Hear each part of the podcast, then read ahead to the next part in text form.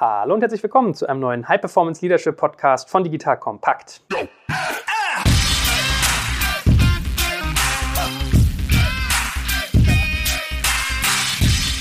Mein Name ist Jörg Kaczmarek und heute bin ich wie immer in kompetenter Begleitung durch den guten Stefan Lammers. Hallo Stefan. Hallo Joel. Wir haben ja ein neues Jahr, also jetzt die erste Folge im Jahr 2019. Was war denn so dein Recap aus dem letzten Jahr? Was hast du besonders mitgenommen? Vielleicht mal als kleinen Start. Also es war das erfolgreichste Jahr unseres Firmendaseins. Also insofern war das großartig. Auf der anderen Seite habe ich so für mich diesen Entschluss gefasst. Also das war besonders nach dem September. Da bin ich zurückgekommen und habe meinen Mitarbeitern gesagt, das, was ich in diesem Monat gemacht habe, will ich nie, nie wieder in meinem Leben machen. Das war einfach zu viel. Im Prinzip habe ich irgendwie gefühlt das ganze Jahr durchgearbeitet, sieben Tage die Woche und das muss nicht unbedingt sein. Also wir schaffen hier gerade neue Strukturen, stellen uns auch ein Stück weit anders auf, um zum einen mich ein Stück weit zu entlasten, zum anderen aber auch für unsere Kunden nochmal andere Dinge Dinge anzubieten, gerade auch inspiriert durch die vielen Rückmeldungen über den Podcast und die Vorträge, die wir machen, kriegen wir tolle Anregungen, um aus dem, was wir hier besprechen, eben auch tatsächlich Produkte zu machen, die wir unseren Kunden anbieten können. Guck mal, da machst du in unserem Jahresrecap schon eine Überführung zu unserem Thema heute. Besser könnte ich das ja gar nicht hinkriegen. Also bald brauchst du mich hier nicht mehr.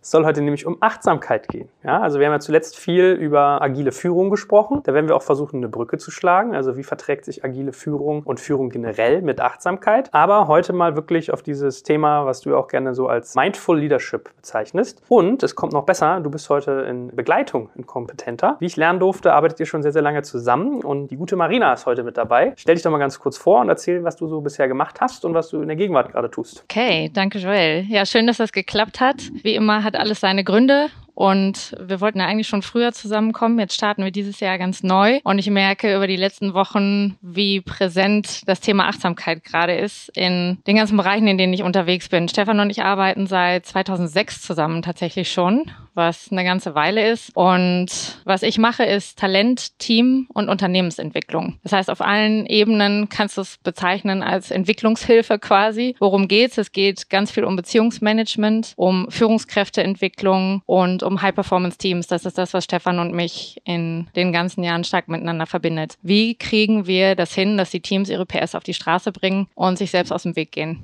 wo sie sich im Weg stehen? Und wie bist du dazu gekommen? Ich bin von Haus aus Psychologin und nachdem ich gelernt habe, dass man damit nicht nur Therapeutin sein kann, sondern eben auch in der Wirtschaft unterstützen kann, war für mich klar, das ist definitiv das, was mich schon immer umtreibt. Wie ticken wir? Wie ist der Umgang miteinander? Wie lässt sich das verbessern und optimieren? Und zusätzlich habe ich damals auch BWL mit im Studium gehabt, weil mir klar war, das eine ist der Umgang miteinander, aber das ist kein Selbstzweck. Also es geht nicht darum, dass man eine Kuschelkultur hat und alle sind sich nah und eng, sondern du willst gemeinsam was erreichen erreichen? Und wie kriegst du es hin, da die richtigen Maßnahmen zu finden? Wenn man Psychologie sagt, dass man das studiert hat, dann ist man bei allen gleich so, gehen die Scheuklappen immer runter, ne? Oder hier so die Panik. Oh Gott, die kann mich durchleuchten. Ein menschlicher Röntgenapparat sozusagen. Das wäre so schön. Dann müssten wir noch mehr Geld verdienen, ehrlich gesagt. ja, die Einstellung gefällt Mehr als Finanzler und BWLer in der Regel oder Juristen. Ja. Ja, ich wollte gerade sagen, da merkt man den BWL-Einschlag. Gut, aber starten wir nochmal direkt ins Thema. Achtsamkeit.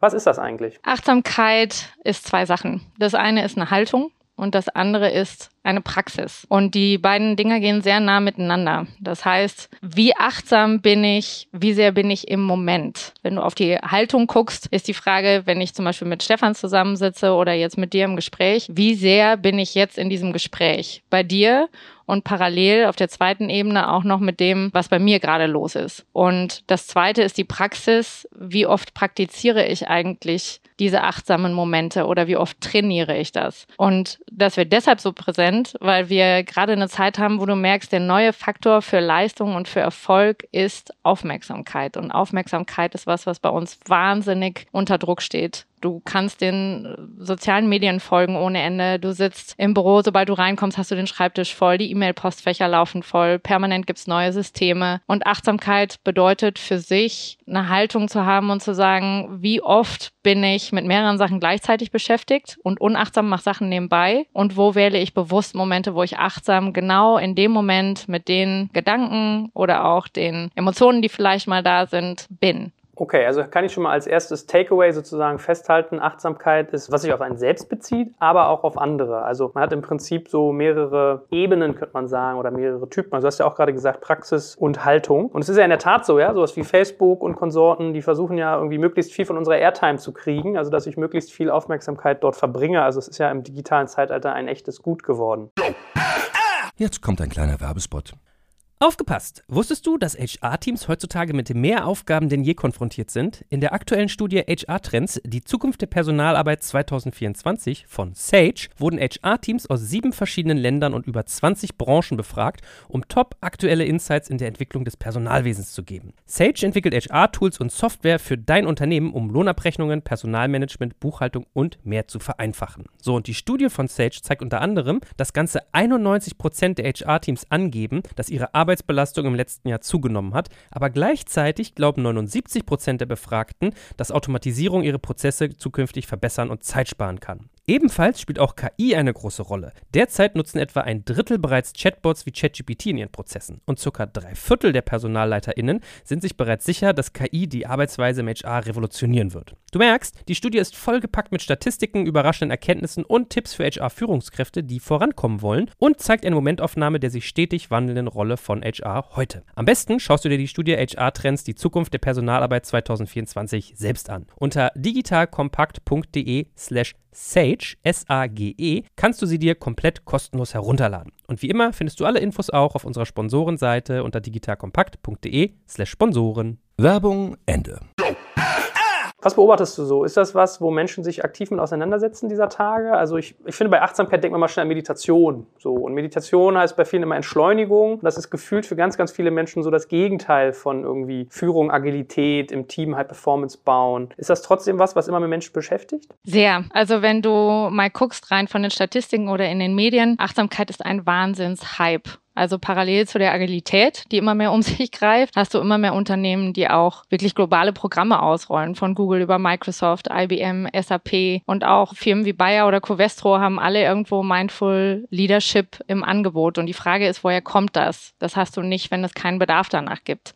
Also für mich ist es auch nochmal eine Beobachtung, wie wichtig das ist. Ich habe in den letzten Tagen einige CEOs interviewt zu ihrer Art zu arbeiten und in diesem Zusammenhang hat mir ein CEO gesagt, das fand ich sehr prägnant, als es darum ging, wie ist dein Tagesablauf. Und er sagte, eigentlich sitze ich zwölf Stunden in Meetings und ich habe zwei Stunden Zeit zum Nachdenken. Allerdings sind diese zwei Stunden Zeit zum Nachdenken in 120, 30 Sekunden Sessions aufgeteilt, weil ich immer wieder einfach nur zwischenzeitlich dazu komme, auf die Schnelle irgendwas zu überlegen und sofort dann auch wieder eine Entscheidung treffen muss. Mit einem anderen CEO habe ich das Feedback gekriegt, naja, dass wir uns alle zwei Monate unterhalten, das ist für mich meine Reflexionszeit, die ich habe. Und was braucht es eigentlich alles, um gute Entscheidungen zu treffen? Wie viel Zeit brauche ich da eigentlich, um die Informationen zu sammeln, um mir einen Gedanken dazu zu machen? Was ist meine Haltung dazu? Was ist meine meine Perspektive dazu. Das ist jetzt mal nur der Beispiel jetzt bezogen aufs Business, aber auch für mich selbst. Wie viel Zeit nehme ich mir eigentlich, um in mich reinzuschauen und zu schauen, was für mich gut ist in den Momenten? Ich glaube, das bekommt eine immer größere Wichtigkeit, weil unsere Tage extrem dicht sind. Das ist ja ein geiles Zitat. Die Anzahl an Meetings und wie viel man nachdenkt und wie sich das verteilt. Das wird bestimmt bei uns hier so auf Instagram irgendwie so eine Textbox total gut. Lass uns das mal sezieren ein Stück weit. Also wir haben jetzt gesagt Praxis und Haltung, Innensicht und Außensicht. Fangen wir mal mit dem Thema an. Man will quasi bei seinen Mitarbeitern sein, bei seinen Kollegen, bei seinem Team. Man will die Konzentration auf eine Sache lenken. Bin ich dann schon achtsam, wenn ich einfach mein Handy während des Meetings in den Flugmodus irgendwie stelle und mein Laptop zuklappe oder gehört da doch noch mehr zu? Es ist auf jeden Fall ein guter Start. Und ich kann dir ein gutes Beispiel aus aus der letzten Woche sagen. Da haben wir einen Teamworkshop gehabt und da waren Italiener, ein Ire, Schweden, Deutsche zusammen am Tisch und du hast neben einer nach wie vor Herausforderung in der Sprache, die Herausforderung, dass sich irgendwann eine gewisse Kultur etabliert. Ja, je höher du auf den Führungsebenen guckst, desto normaler ist es, dass alle reinkommen, Laptop hoch, die E-Mail-Programme laufen parallel, das Handy liegt dann noch. Vielleicht ist der Ton ausgeschaltet, aber man sieht, es kommt was rein. Und das ist ein kleiner erster Schritt zu sagen, bitte lasst uns für die Zeit, wo wir jetzt hier sitzen, die Laptops an die Seite legen und die Handys auch. Aber was ist, wenn wir Notizen machen müssen? Wenn ihr Notizen machen müsst, dann schreibt es auf, weil ganz ehrlich, wie viel machst du hinterher mit den Sachen? Und es gibt ohne Ende Studien, die das nachweisen. Sobald ein Handy auf dem Tisch liegt, selbst wenn es umgedreht ist, selbst wenn du den Bildschirm nicht siehst, ist die Qualität des Gesprächs signifikant schlechter. Das Ding lenkt uns ab, weil es im Unterbewusstsein triggert. Du hast es im Blick und somit ist es auch im Kopf. Und es macht einen wahnsinnigen Unterschied, weil ich merke, dass die Produktivität drastisch zunimmt in dem Moment, wo die Geräte weg sind. Warum sind Workshops und Coaching so wirksam? Weil du völlig konzentriert deine Aufmerksamkeit auf den Austausch miteinander lenkst und diese ganzen Multitasking-Sachen rausnimmst aus der Agenda. Und plötzlich hast du Manager, die merken, dass, wo sie sonst drei Stunden zusammensitzen, sie in einer halben Stunde die Themen geklärt haben, die sonst immer noch am Ende offen waren, weil parallel E-Mails beantwortet wurden oder jemand schon im nächsten Thema unterwegs war. Okay, ich wäre nämlich gerade im Begriff gewesen, dich nach so konkreten ROIs zu fragen, ne? weil man muss ja den Leuten, wenn die irgendwie geschäftlich getrimmt sind, gefühlt immer verkaufen, warum es jetzt wirtschaftlich sinnvoll ist, sowas zu tun. Also kannst du schon mal fest feststellen, man hat eine erhöhte Effizienz, man schafft mehr in kürzerer Zeit, wenn man seine Aufmerksamkeit voll fokussiert. Gibt es noch weitere Punkte, an denen du merkst, es ist irgendwie sinnhaft, miteinander aufmerksam zu sein? Du hast andere Lösungsansätze. Also in dem Moment, wo Konflikte hochkommen, auch da gab es einen Workshop, wo wir gemerkt haben, das ist ein heißes Thema, da kochen die Emotionen hoch und die Positionen sahen sehr konträr aus, sehr festgefahren. Also haben wir einen Cut gemacht und Achtsamkeitsübungen. Was ist das? Es ist ganz banal tiefes Atmen zum Beispiel. Der Atem taucht in allen Achtsamkeitsübungen in irgendeiner Form wieder auf. Warum? Weil er ganz stark uns damit verbindet, das Nervensystem wieder runterzufahren. Du kannst entweder eine entspannte Haltung haben und dein Körper zeigt dir das, oder du fährst deinen Körper so runter von der Entspannung her, dass dein Gehirn denkt, mh, aha, dann sind wir wohl entspannt, wenn wir so tief atmen. Wenn du das machst, schaffst du es aus dem Tunnelblick wieder rauszukommen, den du unter Konflikten oder Stress normalerweise hast. Und dann sind dir auch andere Lösungszugänge wieder möglich. Und das ist der zweite Effekt, den ich bemerke. Du hast deutlich kürzere Meetings und du hast wieder ganz andere Lösungen, die vorher nicht sichtbar waren. Stefan, du hast ja ganz viel mit Führungskräften zu tun. Ja. Ist es wirklich so, dass wenn du jetzt bei einer Bank, bei einer Versicherung, bei einem Autobauer, bei was weiß ich wem in der Chefetage sitzt, dass die dann irgendwie dafür offen sind, sich hinzusetzen und mal irgendwie zehn Minuten ruhig zu atmen? Zu Anfang nicht. Das ist immer wieder das. Und es gibt vor allen Dingen natürlich auch so eine Sozialparalyse, dass keiner den Anfang da machen will. Also dieses Thema muss man wirklich selber mit einer hohen Glaubwürdigkeit nach vorne tragen, damit die Führungskräfte den Mut haben und die Sicherheit haben, sich darauf einzulassen. Wenn sie sich darauf eingelassen haben, kriege ich regelmäßig regelmäßig das Feedback, dass es ihnen total gut getan hat und dass sie ganz anders mit sich selbst in diesem Moment in Kontakt gekommen sind. Und das kriegt dann eben eine andere Qualität. Und was oft hilft in solchen Momenten, ist auch einfach Analogien herbeizuziehen. Und da passt einfach hervorragend der Spitzensport dazu. Wenn du dir das anguckst, gibt ja drei verschiedene Zonen, in denen wir im Spitzensport in der Regel unterwegs sind. Die übermotivierte Zone, die untermotivierte Zone und der Flow. Wenn ich lange in der übermotivierten Zone, also in der Top-Leistungszone gewesen bin, dann brauche ich auch eine extrem tiefe Entspannung Entspannung, um wieder das ausgleichen zu können. Und am besten bist du eigentlich, wenn du in dieser Flow-Zone bist,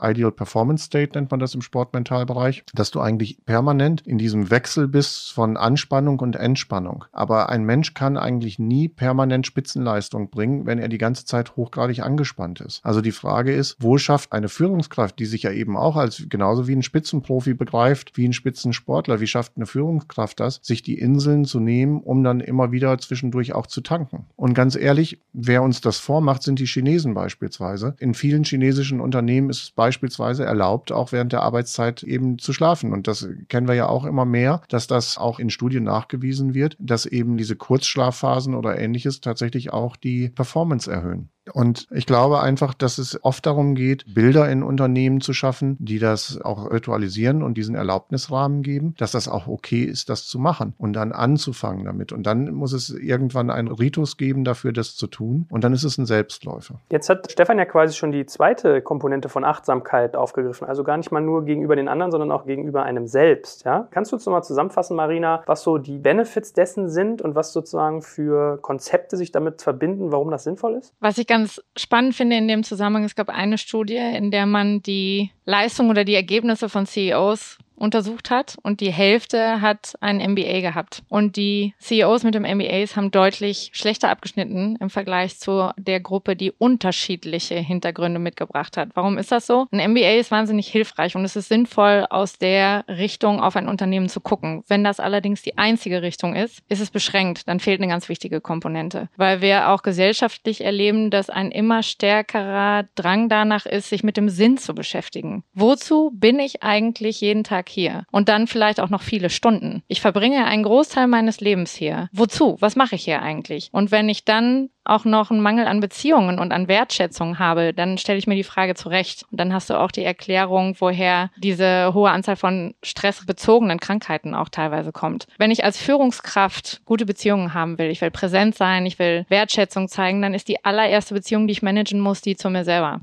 Und das ist was, warum mich Achtsamkeit extrem fasziniert, weil es ein ganz ausschlaggebender Trainingsfaktor ist für emotionale Intelligenz. Warum? Weil du über diese Achtsamkeitsübung, über das Innehalten nochmal eine ganz andere Selbsterkenntnis hast. Stell dir das folgendermaßen vor. Wenn du Stressmanagement machst, dann ist das so, als würdest du untersuchen beim Autofahren, wo verbrenne ich eigentlich den meisten Sprit? Ja, also bei welcher Geschwindigkeit, bei welchem Fahrverhalten, wie kann ich das anpassen? Achtsamkeit ist nochmal eine andere Ebene. Du stellst das Auto aus und du machst Auch den Bordcomputer. Du lädst ein neues Update hoch. Dafür muss das System aber einmal runterfahren. Ansonsten kannst du nicht updaten. Ja, die meisten kennen das vom PC. Wenn ich den immer laufen lasse, der muss einmal neu starten, sonst wird das Update nicht verarbeitet. Und in dieser Selbsterkenntnis, die ich als Führungskraft brauche, guck mal, wenn du in einem Meeting sitzt und du hast jemanden, der dir auf den Keks geht. Wie wichtig ist das, dass du verstehst, welchen Knopf der gerade bei dir drückt? Oder du stehst vor einem Vorgesetzten oder vor der Mitarbeiterbelegschaft, in einer Betriebsversammlung zum Beispiel, und musst selber unter Druck jetzt auch noch Sachen verkaufen, wo du selber noch nicht ganz genau weißt, wo es hingeht oder nicht 100% glücklich über den Weg bist. Da zu verstehen, wie du dich selber einfangen und managen kannst, wie du einen festen Stand für dich findest, das ist das, wo ich merke, das ist schwer, ohne wirklich mal innezuhalten.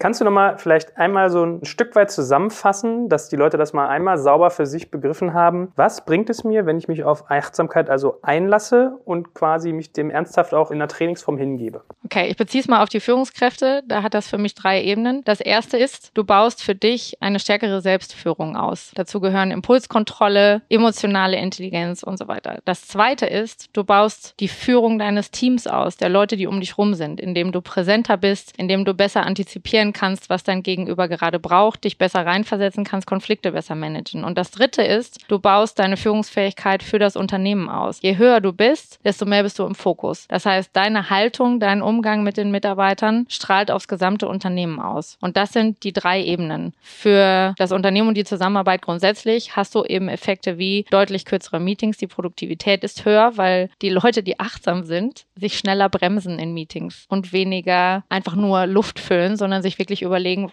macht das gerade Sinn, was ich hier sage oder nicht. Neben den kürzeren Meetings deutlich weniger Konflikte und besseres Stressmanagement tatsächlich auch. Also was ich auch gerade erlebe in den Unternehmen ist ja zweierlei. Wenn wir auf die Startup-Szene gucken, auf die Gründerszene gucken, dann haben wir per se schon eine extrem hohe Taktung und eine extrem hohe Geschwindigkeit. Und Geschwindigkeit und Geschwindigkeit steckt im Fokus. Wenn ich mir anschaue, die alten Unternehmen, die eigentlich von ihrer Taktung, die die in den Unternehmen haben, früher langsam gewesen sind, kriegen die von außen gerade den Druck und fangen an, auch ihre eigenen mentalen Modelle drauf aufzubauen, die heißen Geschwindigkeit, Geschwindigkeit, Geschwindigkeit. Gleichzeitig wird von mir erwartet, erwartet, dass ich ein Hyperbewusstsein habe und eigentlich permanent die Umwelt wahrnehme. Das heißt also, sowohl dieses Thema Hyperbewusstsein als auch dieses schnelle Agieren führt immer mehr weg von mir selbst. Und es ist die Frage, ob ich damit eben tatsächlich für diese dritte Dimension, die ja für die Führungskräfte extrem wichtig ist, nämlich sachkundige Entscheidungen zu finden, überhaupt noch diese Fähigkeit habe, weil ich mir einfach gar nicht mehr die Zeit genommen habe, diese Dinge für mich auch einzuwerten und was hat das mit mir als Person in der Führung und auch für die Zukunft fürs Unternehmen zu tun, sondern ich bin eigentlich eher nur noch eine Entscheidungsmaschine in einer extremen Geschwindigkeit und verliere dadurch den Kontakt ein Stück weit zu mir selbst und vielleicht auch zu dem, was jetzt erforderlich ist für Mitarbeiter oder so. Auch das erlebe ich des Öfteren in Workshops, dass ich dann feststelle, dass die Führungskräfte das Gefühl haben, sie haben ja für alles gesorgt, sie haben Regeln aufgestellt, sie haben Abläufe festgelegt und innerhalb der Workshops entsteht dann auf einmal dieser Raum, wieder über sich nachzudenken und Dinge rauszubringen und da entsteht auch so eine Achtsamkeit für das, was in der Organisation los ist ist. Und in diesem Moment wird dann festgestellt, ups, wir haben uns ganz weit voneinander entfernt. Das ist mir vorher gar nicht aufgefallen. Und das, was ich geglaubt habe, wo wir stehen, das ist ja gar nicht die Realität. Und deswegen sind solche Momente einfach extrem wichtig. Und das erlebe ich auch. Marina und ich machen ja viele Workshops in unserem Leben in großen Gruppen und auch Top-Leadership-Teams und so weiter. Und in diesem Zusammenhang merke ich dann, wie transformativ das oft für so ein Team ist, wenn Marina die Achtsamkeitsübungen mit einführt und wir mit dem gesamten Team dann in diesen Momenten arbeiten, was erstmal eben tatsächlich tatsächlich, wie du es eben ja schon mal gesagt hast, vielleicht auch ein bisschen komisch für die ist, das erstmal zu machen. Und dann merke ich aber auf einmal, wie auf einmal ein anderer Geist da ist und äh, wie auf einmal Dinge, die vorher eher unbewusst eine Rolle gespielt haben, tatsächlich auch benannt werden können und sie dann eben auch so eine transformative Kraft kriegen, eine Bedeutung und damit auch tatsächlich auf einmal der Startschuss gesetzt wird, dass die Teams wirklich an sich arbeiten und auf ein anderes Level kommen, auch in der Zusammenarbeit, weil Unaussprechbares oder Unbewusstes auf einmal besprechbar gemacht wird. Und dazu trägt Achtsamkeit ganz maßgeblich bei.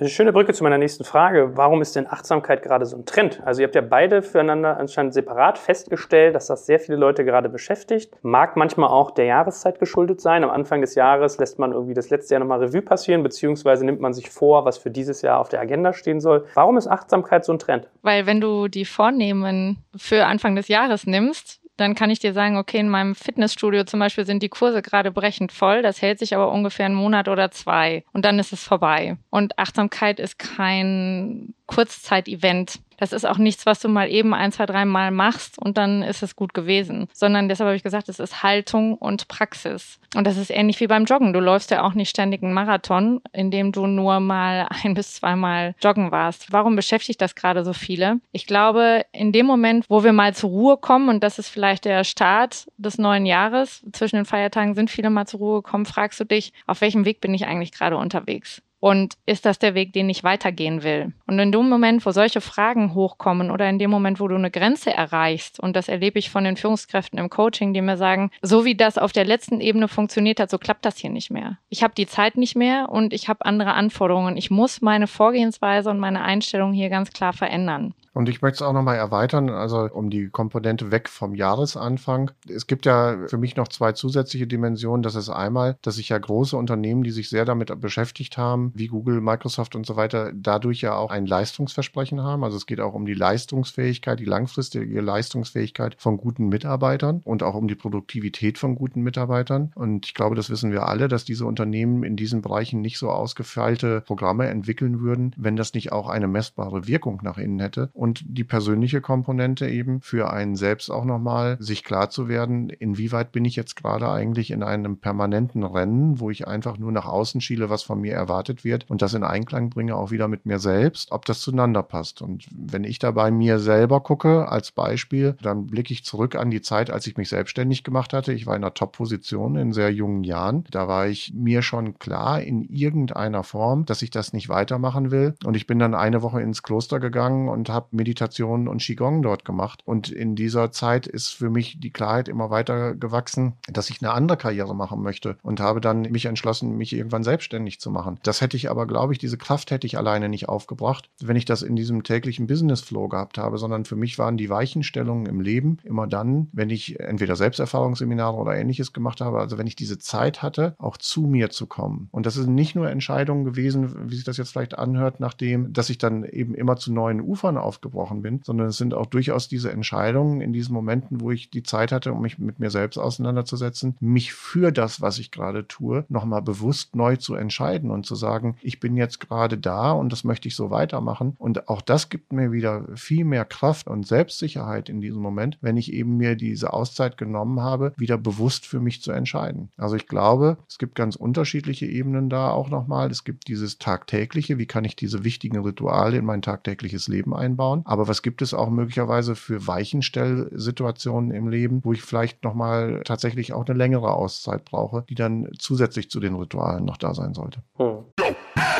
Jetzt kommt ein kleiner Werbespot. Aufgepasst! Wusstest du, dass HR-Teams heutzutage mit mehr Aufgaben denn je konfrontiert sind? In der aktuellen Studie HR Trends, die Zukunft der Personalarbeit 2024 von Sage, wurden HR-Teams aus sieben verschiedenen Ländern und über 20 Branchen befragt, um top aktuelle Insights in der Entwicklung des Personalwesens zu geben. Sage entwickelt HR-Tools und Software für dein Unternehmen, um Lohnabrechnungen, Personalmanagement, Buchhaltung und mehr zu vereinfachen. So, und die Studie von Sage zeigt unter anderem, dass ganze 91% der HR-Teams angeben, dass ihre Arbeit Arbeitsbelastung im letzten Jahr zugenommen hat, aber gleichzeitig glauben 79 Prozent der Befragten, dass Automatisierung ihre Prozesse zukünftig verbessern und Zeit sparen kann. Ebenfalls spielt auch KI eine große Rolle. Derzeit nutzen etwa ein Drittel bereits Chatbots wie ChatGPT in ihren Prozessen und circa drei Viertel der PersonalleiterInnen sind sich bereits sicher, dass KI die Arbeitsweise im HR revolutionieren wird. Du merkst, die Studie ist vollgepackt mit Statistiken, überraschenden Erkenntnissen und Tipps für HR-Führungskräfte, die vorankommen wollen und zeigt eine Momentaufnahme der sich stetig wandelnden Rolle von HR heute. Am besten schaust du dir die Studie HR-Trends, die Zukunft der Personalarbeit 2024 selbst an. Unter digitalkompakt.de slash Sage, S-A-G-E, kannst du sie dir komplett kostenlos herunterladen. Und wie immer findest du alle Infos auch auf unserer Sponsorenseite unter digitalkompakt.de slash Sponsoren. Werbung Ende. Ich erinnere mich, ich habe mal ein Interview mit Hermann Scherer gehört. Ich finde, man kann manche Sachen, die er sagt, mal ein bisschen abstrahieren. Ich finde jetzt nicht alles toll, was er sagt, aber der hat ähnliches berichtet, dass er irgendwie in sogar in so ein Schweigekloster gegangen ist. Und äh, dann hat man ihm, glaube ich, irgendwie so sinngemäß einen Satz gesagt, so, ja, lass doch deine Gedanken wie auf Schienen fahren und so. Und er sagte, das kann ich nicht. Ich bin ein Hauptbahnhof. Hier fahren die Züge ein und aus und parallel und so. Also beschäftigt offensichtlich viele Leute. Und ich höre auch immer öfter solche Themen wie Langeweile, ja, dass man sich auch mal langweilen soll, dass man mal aus dem Zugfenster gucken soll. Dann verarbeitet das Gehirn Sachen ganz anders. Trotzdem nochmal ganz kurz ein abschließende Frage zum Thema Aktualität gerade. Befördert unsere Gesellschaft oder irgendwie das, das, wie wir arbeiten, sozusagen eine Situation herauf, Achtsamkeit ganz spezifisch nochmal irgendwie anders triggert als vielleicht zum Beispiel bei unseren Eltern oder Großeltern, weil ich weiß nicht, wie es euch so geht. Ich habe immer so das Gefühl, meinem Papa in der Firma damals, da war das irgendwie noch alles anders, so ein bisschen entschleunigt. Da gab es noch Fax, da gab es Telefon, da gab es kein Mail, da gab es kein SMS. Macht das das nochmal umso mehr notwendig oder ist das so ein bisschen so die Arroganz der eigenen Generation, dass man immer denkt, man selbst hat es am härtesten und es ist eigentlich gar nicht so?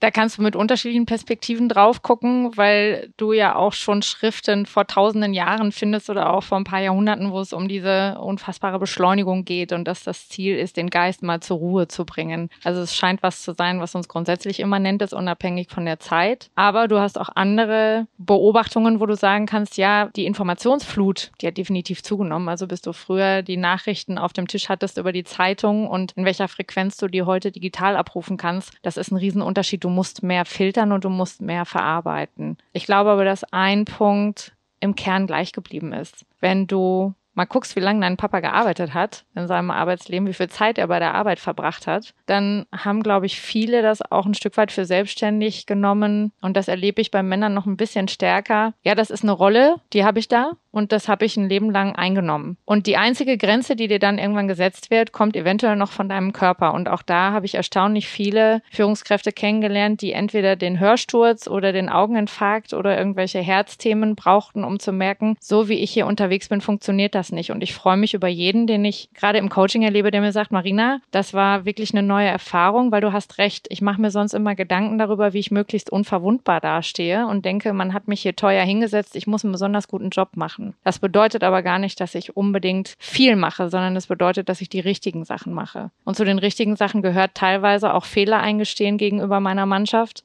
weil ich damit merke, dass mit dieser Fehlerkultur, die wir jetzt haben, durch dieses Öffnen, durch dieses Innehalten, wir ganz andere Ergebnisse haben als früher. Wir erkennen Fehler viel früher, wir beheben sie schneller und anstatt den Schuldigen zu suchen, verbessern wir unsere Prozesse. Und da hast du auch den Umschlag wieder zum agilen Arbeiten und warum das Thema zusätzlich aufkommt. Mit dem alten Mindset ist agiles Arbeiten wahnsinnig schwierig. Es braucht eine Fehlerkultur und eine Haltung, mehr und schneller auf sich gucken zu können und da besser mit umgehen zu können. Okay, also ich lerne schon mal diese transaktionale Führung, von der Stefan ja in der Vergangenheit in unserem Podcast auch schon öfters gesprochen hat, das funktioniert nicht mehr. Also das reine, ich sag mal, Söldnertum, ne? Zeit gegen Geld tauschen oder Leistung gegen Geld. Das heißt, intrinsische Motivation muss da sein plus sich bewusst sein. Was ist denn ein Augeninfarkt mal als kleine Randnotiz? Das war für mich auch neu, aber das bedeutet, und das ist ein Stresssymptom, ein kleines Loch quasi hinten bekommst in der Rückwand des Auges und da dringt Flüssigkeit ein, sodass du nicht mehr fokussieren kannst mit dem Auge. Dann bist du auf einem Auge blind. Ist das dauerhaft? Na, der Kollege hatte das so neun Monate, auch Geschäftsführer, wo ich merke, das ist ein sehr, sehr hartnäckiger Prozess manchmal, gerade bei Leistungsträgern zu sehen, dein Körper sagt dir gerade Stopp. Also ja, du bist eine Leistungsmaschine, aber auch Leistungsmaschinen müssen gewartet werden. Und Augeninfarkt war mir auch neu, aber auch das ist ein Stresssymptom. Aber sollte man mal betonen, da spricht ja kein Mensch drüber. Also ich habe ja ganz viel mit Gründern zu tun. Ich hatte neulich einen, der in einem Konzern arbeitet, in der Digitalsparte, hochgradig erfolgreich. Und er sagte auch zu mir, der hat auf einmal so Tunnelblick bekommen. Der ist auf einem Event gewesen mit seinem Team und auf einmal konnte er nur noch die Peripherie gar nicht mehr scharf sehen, sondern wirklich nur noch, auch wie du beschrieben hast, durch so ein Loch und war dann nach ein paar Stunden wohl wieder weg, als er mal wieder zur Ruhe kam, geatmet hat und so. Aber das höre ich öfters. Ja? Ich hatte Gründerinnen, die mir gesagt haben, ihr Zahnfleisch ist zurückgegangen, Haarausfall, Stresspegel hat der Arzt bei ihr an Hormonen sozusagen gemessen, der so hoch war wie irgendwie bei Müttern, die ihre Babys von der Front wegtragen. Ja, also da redet immer keiner Gott. mal drüber. Aber sei ja mal an der Stelle erwähnt. Wie du ja, wenig, aber da hast du so eine ganz enge Taktung mit Achtsamkeit. Warum boomt das noch? Es hat eine große wissenschaftliche Relevanz. Wenn du zum Beispiel guckst, eine Grippeimpfung bei einer Gruppe, die Achtsamkeitsübungen macht, einer, die keine macht. Die mit den Achtsamkeitsübungen hat deutlich mehr Antikörper gebildet. Und bei Herzinfarktpatienten macht man sogar ein Coaching darüber, wie sie ihren Ärger und ihre Wut besser managen und sieht, dass die weniger Rückfallquoten hat. Und damit bist du wieder ganz oben in der Führungsetage. Je mehr du unter Druck stehst, desto dringender kannst du davon profitieren, wenn du weißt, wie du mit diesem Druck positiv umgehen kannst. Denn am Ende ist ja die Intention bei allen die gleiche. Du möchtest abends gerne nach Hause gehen und sagen, wow, ich habe was bewegt oder ich habe was geschafft und ich habe was Gutes bewegt und geschafft. Und dafür ist Achtsamkeit für mich was, wo ich glaube, für die meisten ist das ein guter Weg, um dann gesunden Zugang zu finden zu seiner Hochleistung. Gut, dann lass uns mal in Medias Res gehen. Wie passt Achtsamkeit zu Leadership? Wie sieht das aus? Oder vielleicht kann man es auch anders sagen. Wie führe ich achtsam und rege meine Mitarbeiter zu Achtsamkeit an? Okay, der erste Punkt ist wirklich, fang bei dir selber an, auch wenn das oft wiederholt ist, aber um die Selbstführung kommst du nicht drum herum. Das Innehalten und für sich sitzen und das ist ein guter Test. Ja, das kann man auch, wenn man den Podcast hört, hinterher mal kurz ausprobieren. Kannst du eine Minute lang einfach nur sitzen und sein? Und es gibt viele Menschen, die das nicht können. Ja, in einem Raum, der leer war und man 15 Minuten warten musste, da war nichts außer ein Elektroschocker, hat ein Mann der Studienteilnehmer sich bis zu 119 Mal elektrogeschockt. Warum? Weil wir dieses Stillsitzen kaum noch aushalten können, weil dann natürlich auch viel hochkommt. Kannst du stillsitzen, kannst du aussitzen, kannst du beobachten, was du denkst und was diese Gedanken mit dir machen, was die für ein Verhalten auslösen. Das ist Selbstführung. Und wenn du dich selber führen kannst, wirst du auch merken, dass du einen anderen Umgang mit deinen Mitarbeitern hast, weil bestimmte Reaktionen Emotionen oder Meinungen, die du über deine Mitarbeiter hast, die stellst du dann vielleicht auch eher in Frage und begegnest deinen Mitarbeitern offener und präsenter. Und dann ist es in kleinen Schritten vorleben. Sag gar nicht, meditiert jetzt alle gemeinsam am Anfang des Meetings für zehn Minuten. In vielen Firmen ist das Usus, dass die in einem Meeting eine Minute erstmal ankommen. Verabschiede dich von dem Thema, aus dem du gerade rausgekommen bist, hol mal tief Luft, überleg dir, wozu du jetzt hier bist, was das neue Thema ist und dann fangen wir erst an. Und das kannst du noch kleiner runterbrechen. Such dir Kleinigkeiten, wo du sagst, esse ich überhaupt achtsam oder mache ich beim Essen noch E-Mails? Wenn ich im Gespräch bin, bin ich nur bei demjenigen oder habe ich 20 andere Themen? Kleine Schritte. Aber das ist ja bei ganz vielen Leuten, na, ich will nicht sagen intrinsisch angelegt, aber vielleicht angelernt. Wie kriegt man sowas denn bei sich selbst raus? Also wenn du sagst, Führen und Achtsamkeit fängt bei dir selbst an. Ich sehe die ja alle, ja. Also ich bin ja in ganz vielen Büros durch meinen Job unterwegs. Ich habe ja ganz viele Leute da und da gibt es genug, die sich ihren Essensteller vor die Tastatur stellen. Ich habe sogar schon Tastaturen gesehen, wo der Essensteller integriert war. No kidding, ne? Da steht dann so links oder dran. ähm, also wie kriegt man das denn bei sich selbst erstmal raus? Wie kriege ich denn überhaupt ein Bewusstsein dafür und diese Konstanz rein? Hast du da irgendwie Routinen, mit denen du arbeitest? Sollte man das vielleicht in Lernpartnerschaften machen? Wie kommt man zu so einem Punkt? Am einfachsten ist tatsächlich, wenn du dir neue Gewohnheiten schaffst und dann braucht es eine Weile, bis die festsitzen. Also den Tagesstart zum Beispiel. Ja, so wie du morgens die Routine hast, Zähne zu putzen oder deinen Kaffee zu trinken oder was auch immer deine Routine ist, zu sagen, bevor ich loslaufe und irgendeine E-Mail lese oder das Telefon in die Hand nehme, setze ich mich mal eine Minute hin und konzentriere mich auf den Atem. Das einfachste ist eine Zen-Übung, ist, dass du zum Beispiel die Atemzüge zählst. Und guck mal, was das macht. Wenn du nach der einen Minute merkst, ich bin runtergefahren, dann machst du vielleicht am nächsten Tag mal zwei oder dann drei. Und spätestens mittendrin, wenn du merkst, ah, ich beiß mich an einem Thema fest oder ich reg mich gerade auf oder ich komme nicht weiter. Auch da, manchmal reicht eine Minute, sich rauszuziehen. Und das Einfachste ist, sich am Anfang zu committen. Stefan, wie siehst du denn das? Wir haben ja auch mal über Teamform geredet in einem unserer vergangenen Podcasts. Ich erinnere mich, wir hatten solche schönen Begriffe wie Pseudo-Team versus Hochleistungsteam. Ja. Du hast ja beide Welten schon gesehen. Vielleicht kannst du ja mal einen Praxisblick beschreiben, wo vielleicht sogar ein Pseudo-Team zum Hochleistungsteam wurde und wo Achtsamkeit quasi in diesem Prozess mit aufgenommen wurde. Was, was siehst du da an der Front? Also ich sehe das an der Front, dass die Hürde erstmal hoch ist, so wie du das ja anfangs auch beschrieben hast. Ne? Also ich weiß noch, meine ersten Achtsamkeitsübungen, die ich eingebaut habe, genau in dieses Thema Hochleistungsteam Teams. Da gibt es so Geschichten wie mit Rosinen arbeiten, die mal anders betrachten, zu schmecken, zu fühlen und so weiter und zu beschreiben. Dass das schon mit sehr viel Skepsis aufgenommen wird, weil viele Leute in den Top-Führungsetagen natürlich erstmal von der völligen Ratio geprägt sind. Das, was Marina vorhin gesagt hat, der MBA-Titel, der einem dann auf diesen Erfolg programmiert und ähnliches. Dann gibt es aber eben die anderen Ebenen. Das habe ich ja eben auch schon mal gesagt, so wenn ich mit Marina in Teams arbeite oder selber auch alleine mit den Teams arbeite, dass dann irgendwann so ein Vertrauensrahmen da ist, wo man man feststellt, okay, es gibt auch noch andere Dinge. Und wenn dieses Vertrauen da ist, dann kann man auf einmal auch über diese persönlichen Bedürfnisse sprechen. Und einer unserer Grundsätze ist ja dabei, dass wir immer sagen, Hochleistungsteams bestehen eben aus guten Individuen.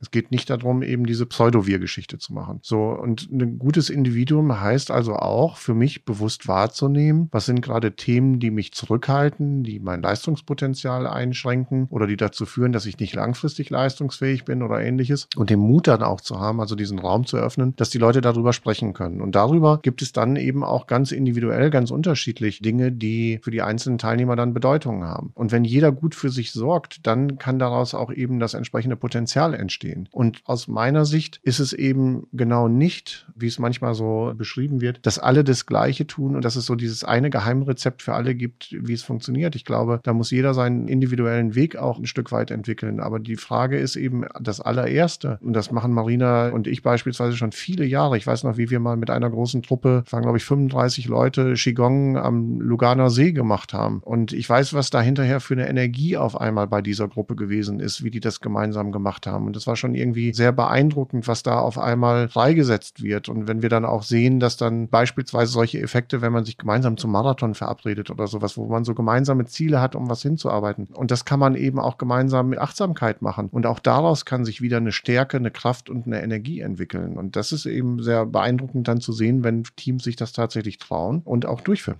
Und Joel, du hast ja gefragt bei achtsamer Führung, wie kann man da starten? Wir begleiten Unternehmen da auf unterschiedlichen Ebenen. Das eine ist in der Beratung zu gucken, wie kann man Achtsamkeit verankern im Unternehmen? Wo kann das auch Teil der Strategie sein? Und wozu soll es das sein? Wo knüpft es an? Das andere ist, dass wir in Teamworkshops ganz konkret erste Schritte davon erfahrbar machen, weil das merke ich ist der größte Schlüssel. Wenn du in einer Teamarbeit gemerkt hast, wie dich das zu anderen Lösungen bringt, wie dich das produktiver macht, effektiver und den Druck rausnimmt, rausnimmt, gerade wenn du unter Zeitdruck bist, dann hast du eine ganz andere Motivation, dich mit dem Thema auseinanderzusetzen. Und der dritte Punkt ist natürlich auch im Einzelcoaching zu sagen, du als Führungskraft, wie kannst du dich managen und was ist deine beste Vorgehensweise? Was ist deine Gewohnheit, die zu dir passt? Da bin ich genau bei Stefan. Es gibt eine Menge Ansätze, aber das ist für mich keine Pauschallösung, sondern da muss jeder für sich gucken, was ist mein niedrigschwelliger Eintritt, wo ich sage, das passt für mich. Hilft es, wenn man einen Chief Meditation Officer oder sowas bei sich hat? Also eine Person, die verantwortlich ist, dass das Team da immer wieder daran erinnert wird? Es liegt immer dran, was die Person für ein Standing hat oder wie die eingebunden ist. Aber diese Erinnerungen sehen wir auf ganz unterschiedliche Art und Weise. Also die Rewe zum Beispiel, die haben Erinnerungen auch auf ihren Rechnern. Achtung, das sind ein bis zwei Minuten. Jetzt müsst ihr euch einmal entspannen oder atmen. Das heißt, es gibt Unternehmen, die kurze Erinnerungen wirklich auf dem Rechner aufpoppen lassen. Dann hast du Leute, die zu festen Zeiten einladen. Auch da, es ist für mich echt eine Frage der Unternehmenskultur. Wie weit bist du weg von Achtsamkeit? Wie nah bist du dran? Wie ist der Umgang miteinander. Ich merke, dass das häufig Hand in Hand geht. Also uns sprechen viele Unternehmen an, wo Leute sagen, bei uns im Team wünsche ich mir einen anderen Umgang. Ich wünsche mir einen vertrauensvolleren Umgang, einen wertschätzenderen Umgang. Und in dem Moment hast du wahnsinnig große Effekte in dem Moment, wo du das miteinander kombinierst, Achtsamkeit und Teamentwicklung. Du hast dann eine Mischung aus inhaltlichen Themen, du hast messbare Ergebnisse und du hast eine Praxis, die die Leute für sich auch weiter praktizieren können und dann wird es handhabbar. Jetzt kommt ein kleiner Werbespot.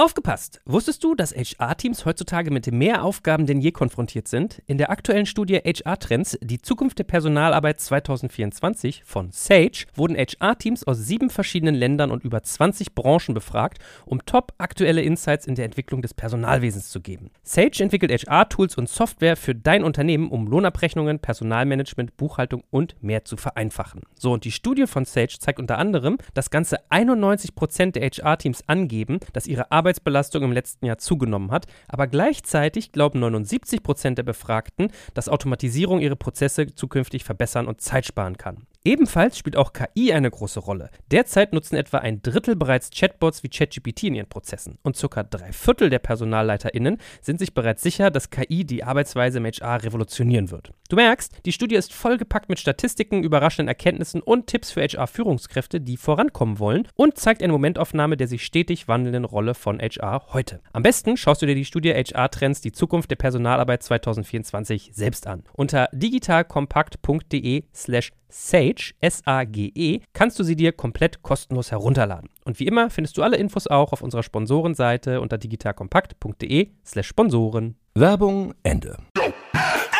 Ist das rein so ein Thema von Üben? Also ist das sozusagen, je öfter ich das tue, je repetitiver ich das mache, dass ich dann meine Fähigkeiten einfach auch ganz anders ausbilden?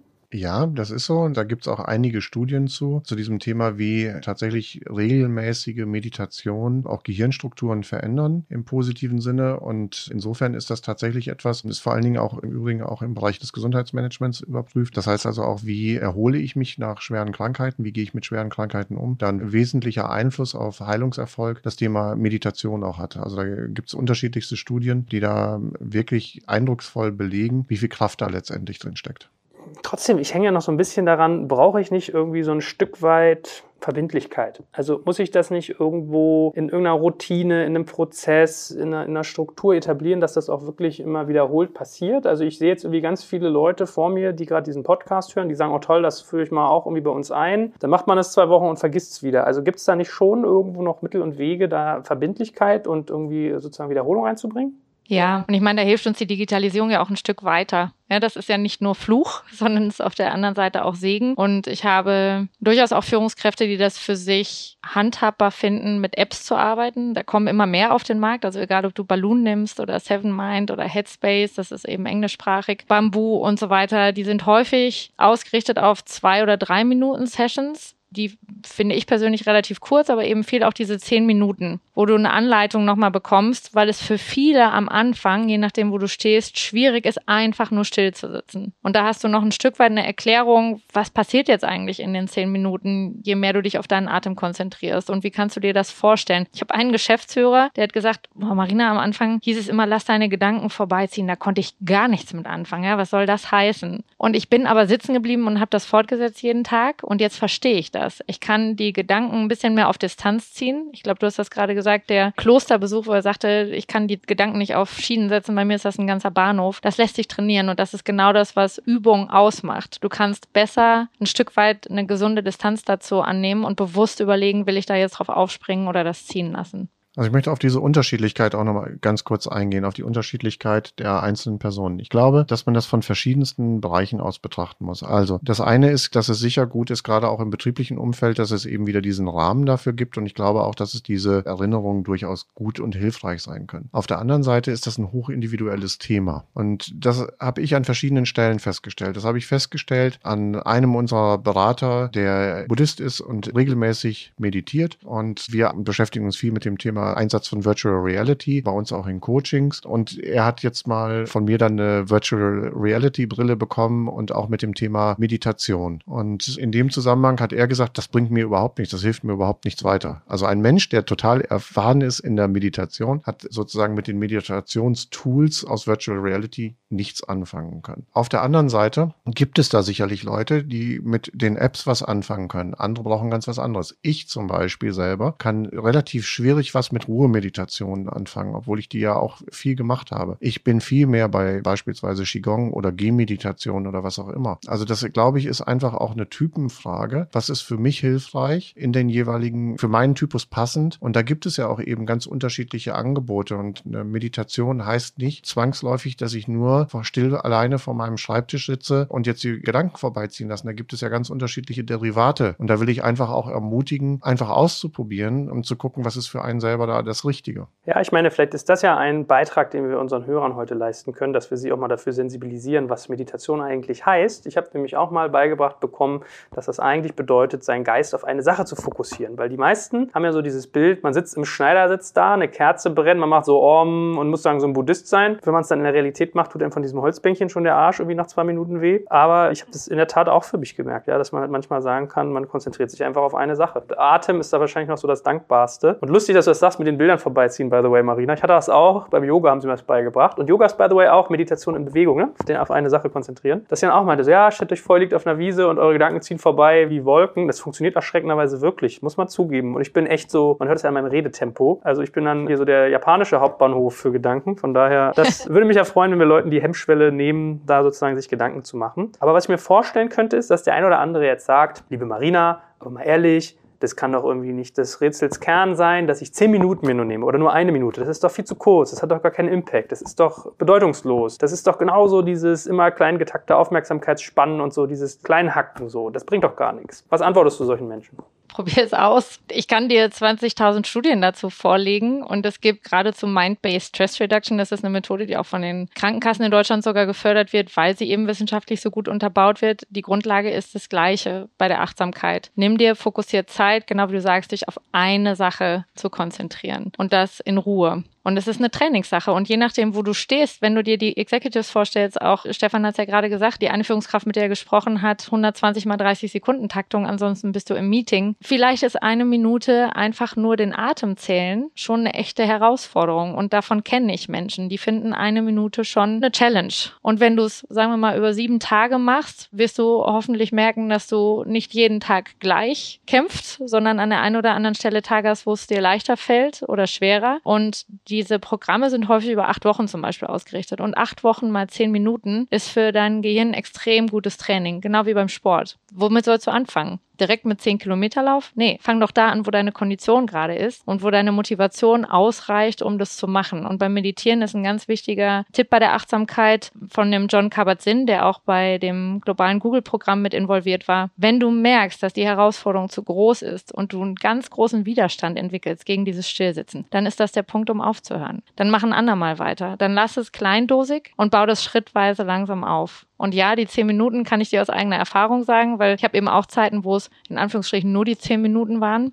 Den Unterschied merken sogar deine Kollegen und auch deine Familie, weil das wenigstens einmal am Tag das System runterfahren oder nicht, das macht den Unterschied. Weniger die Anzahl der Minuten. Ja, ich erinnere mich mal, ich habe mal von einem Sales Call Meditation gemacht, so eine Minute oder fünf, hier mit so Yoga Nitra CDs und so, hat mir mal jemand empfohlen. Das funktioniert wirklich. Also, das war der beste Sales Call, den ich glaube ich je hatte, so im, im Flow, um hier Stefans Sportmetapher wieder aufzugreifen, war ich noch nie, ja. Also, mehr Beispiele als wir heute kann man ja gar nicht wie gut geben. Das klappt. Ja, ist wirklich so. Das stimmt schon, mit runterfahren und sich nochmal einnorden. So, abschließende Frage. Und nicht allzeit und immer, das ist mir nochmal wichtig, weil wir mit Stefan auch darüber gesprochen, manchmal brauchst du eine hohe Energie. Dann geht es darum, wie du dich hochpushen kannst und wie du dich in diesen energiereichen Modus reinkriegst kriegst. Aber es gibt eben auch Momente, wo du so viel Energie hast oder so viel Druck, dass du die Leute überrennen würdest, wenn du so rausgehen würdest. Und das sind die Momente, wo du den Gegenpol brauchst. Also Achtsamkeit ist ein guter Schlüssel, aber eben auch nicht für jedes Schloss. Meine letzte Frage, die mich noch beschäftigt wäre, du hast ja viel über agile Führung zuletzt gesagt, Stefan, oder unserem Podcast geteilt. Gibt es bei agiler Führung einen gesonderten Bedarf für Achtsamkeit und wie verträgt sich das damit?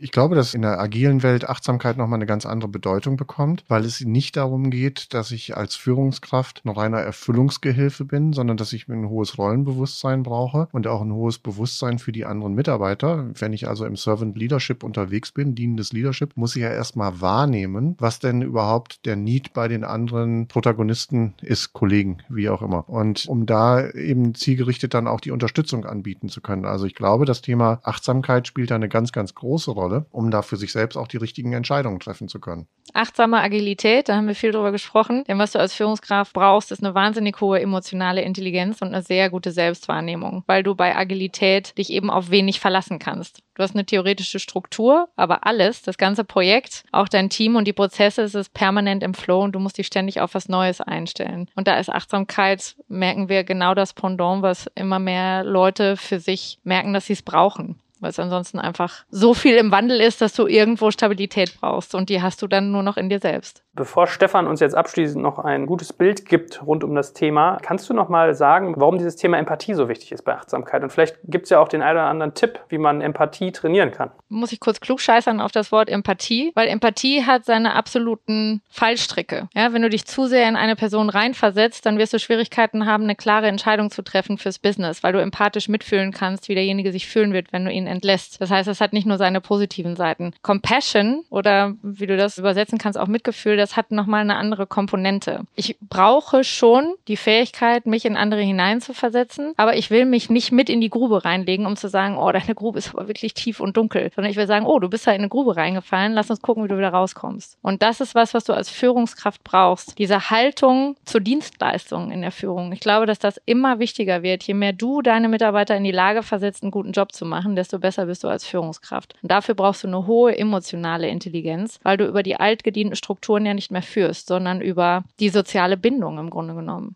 Gerade wenn du keine festen Teams und Hierarchien mehr hast in der agilen Welt, bist du nicht mehr der Abteilungsleiter, sondern du bist für dieses Projekt derjenige, der es führt. Wie kriegst du die Leute dazu, dir zu folgen? Und wie trainiere ich das oder lerne das? Die emotionale Intelligenz? Mhm. Wie komme ich sozusagen zu Mitgefühl, dass ich mitkriege, da ist jemand in der Grube und reiche ihm die Hand? Tatsächlich über bessere Selbstwahrnehmung im ersten Fall. Also wirklich das Sitzen, dich beobachten. Was habe ich für Gedankengänge? Was löst der andere bei mir aus? Was sind meine Wundenpunkte? Wo sind meine Unsicherheiten? Und je besser du dich kennst, desto besser kannst du dich in den anderen reinversetzen, ohne dich komplett mit ihm zu verstricken. Und dafür ist dieses Achtsamkeitstraining. Du kannst sehen, dass die emotionale Intelligenz deutlich steigt, auch nach nur acht Wochen von diesen zehn Minuten. Und das sind zehn sehr wertvoll investierte Minuten, wenn du überlegst, was du ansonsten für Zeit verballerst für Konflikte oder unproduktive Meetings. So, Stefan, abschließend, du hast doch immer gute Bilder. Was für ein Bild beschäftigt dich noch rund ums Thema Achtsamkeit? Naja, als Führungskraft kann ich mich immer fragen, was ich sein will. Die dumme Gans oder der schlaue Fuchs. Und es gibt da einen alten Versuchsaufbau und der geht folgendermaßen. Da wird Futter hingelegt, zwei Flöcke eingeschlagen und zwischen den zwei Flöcken wird ein Netz gespannt. Die dumme Gans, die macht einfach immer das Gleiche, was sie schon immer gemacht hat. Die versucht auf dem direkten Wege zum Futter zu kommen. Die macht das so lange, bis sie in dem Netz stirbt. Sie kann nicht das Netz durchbeißen, sie kommt nicht näher an das Futter dran, aber sie hat immer nur diesen direkten Weg auf das Futter. Dann tauscht man das Futter gegen die Gans aus, die gerade gestorben ist. Und dann kommt der schlaue Fuchs und den lässt man in diesen Versuchsaufbau. Und der schlaue Fuchs, der geht erstmal an dieses Netz und versucht auch direkt zur Gans zu kommen und stellt fest, dass das nicht klappt. Und dann hält der schlaue Fuchs inne, läuft nochmal zurück, guckt sich die ganze Situation von außen an und stellt fest, dass er eigentlich nur um den Flock drum laufen muss, um an die Gans zu kommen. Und das erinnert mich so ein bisschen auch an das Thema Achtsamkeit. Wie schaue ich mir eigentlich das ganze Bild an? Wie nehme ich mir die Zeit, das nochmal für mich einzuwerten und zu überlegen, was bedeutet das eigentlich für mich? Also Führungskräfte, die von vornherein ablehnen, ich möchte keine Achtsamkeit machen und das ist was für vielleicht Schwächlinge oder was auch immer, das brauche ich alles nicht. Die sollten sich einfach mal fragen, was sie sein wollen. Dumme Gans oder schlauer Fuchs? Hervorragend. Dann hoffe ich, dass wir heute viele schlaue Füchse produziert haben, dass vielleicht der ein oder andere auch mal zurücktritt und das Bild im großen und Ganzen betrachtet. Äh, Ich danke dir ganz herzlich, liebe Marina, dass du unsere, äh, unsere Gästin heute warst. Und äh, bestimmt machen wir da nochmal eine, eine Nachfassaktion. Also ich habe so das Gefühl, in dem Thema schlummert noch mehr drin. Äh, vielleicht wollen uns ja auch der ein oder andere Nutzer hier gerne mal eine Nachricht schreiben, was ihn noch so beschäftigt. Auf jeden Fall vielen, vielen herzlichen Dank, dass du dabei warst. Und dir natürlich auch wie immer lieben Dank, Stefan. Sehr Danke schön. euch. Ciao. Ciao.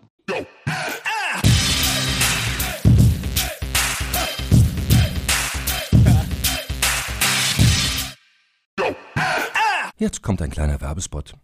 Aufgepasst! Wusstest du, dass HR-Teams heutzutage mit mehr Aufgaben denn je konfrontiert sind? In der aktuellen Studie HR Trends, die Zukunft der Personalarbeit 2024 von Sage, wurden HR-Teams aus sieben verschiedenen Ländern und über 20 Branchen befragt, um top aktuelle Insights in der Entwicklung des Personalwesens zu geben. Sage entwickelt HR-Tools und Software für dein Unternehmen, um Lohnabrechnungen, Personalmanagement, Buchhaltung und mehr zu vereinfachen. So, und die Studie von Sage zeigt unter anderem, dass ganze 91% der HR-Teams angeben, dass ihre Arbeitsbelastung im letzten Jahr zugenommen hat, aber gleichzeitig glauben 79% der Befragten, dass Automatisierung ihre Prozesse zukünftig verbessern und Zeit sparen kann. Ebenfalls spielt auch KI eine große Rolle. Derzeit nutzen etwa ein Drittel bereits Chatbots wie ChatGPT in ihren Prozessen und circa drei Viertel der PersonalleiterInnen sind sich bereits sicher, dass KI die Arbeitsweise im HR revolutionieren wird. Du merkst, die Studie ist vollgepackt mit Statistiken, überraschenden Erkenntnissen und Tipps für HR-Führungskräfte, die vorankommen wollen und zeigt eine Momentaufnahme der sich stetig wandelnden Rolle von HR heute. Am besten schaust du dir die Studie HR-Trends, die Zukunft der Personalarbeit 2024 selbst an. Unter digitalkompakt.de slash Sage, S-A-G-E, kannst du sie dir komplett kostenlos herunterladen. Und wie immer findest du alle Infos auch auf unserer Sponsorenseite unter digitalkompakt.de slash Sponsoren. Werbung Ende.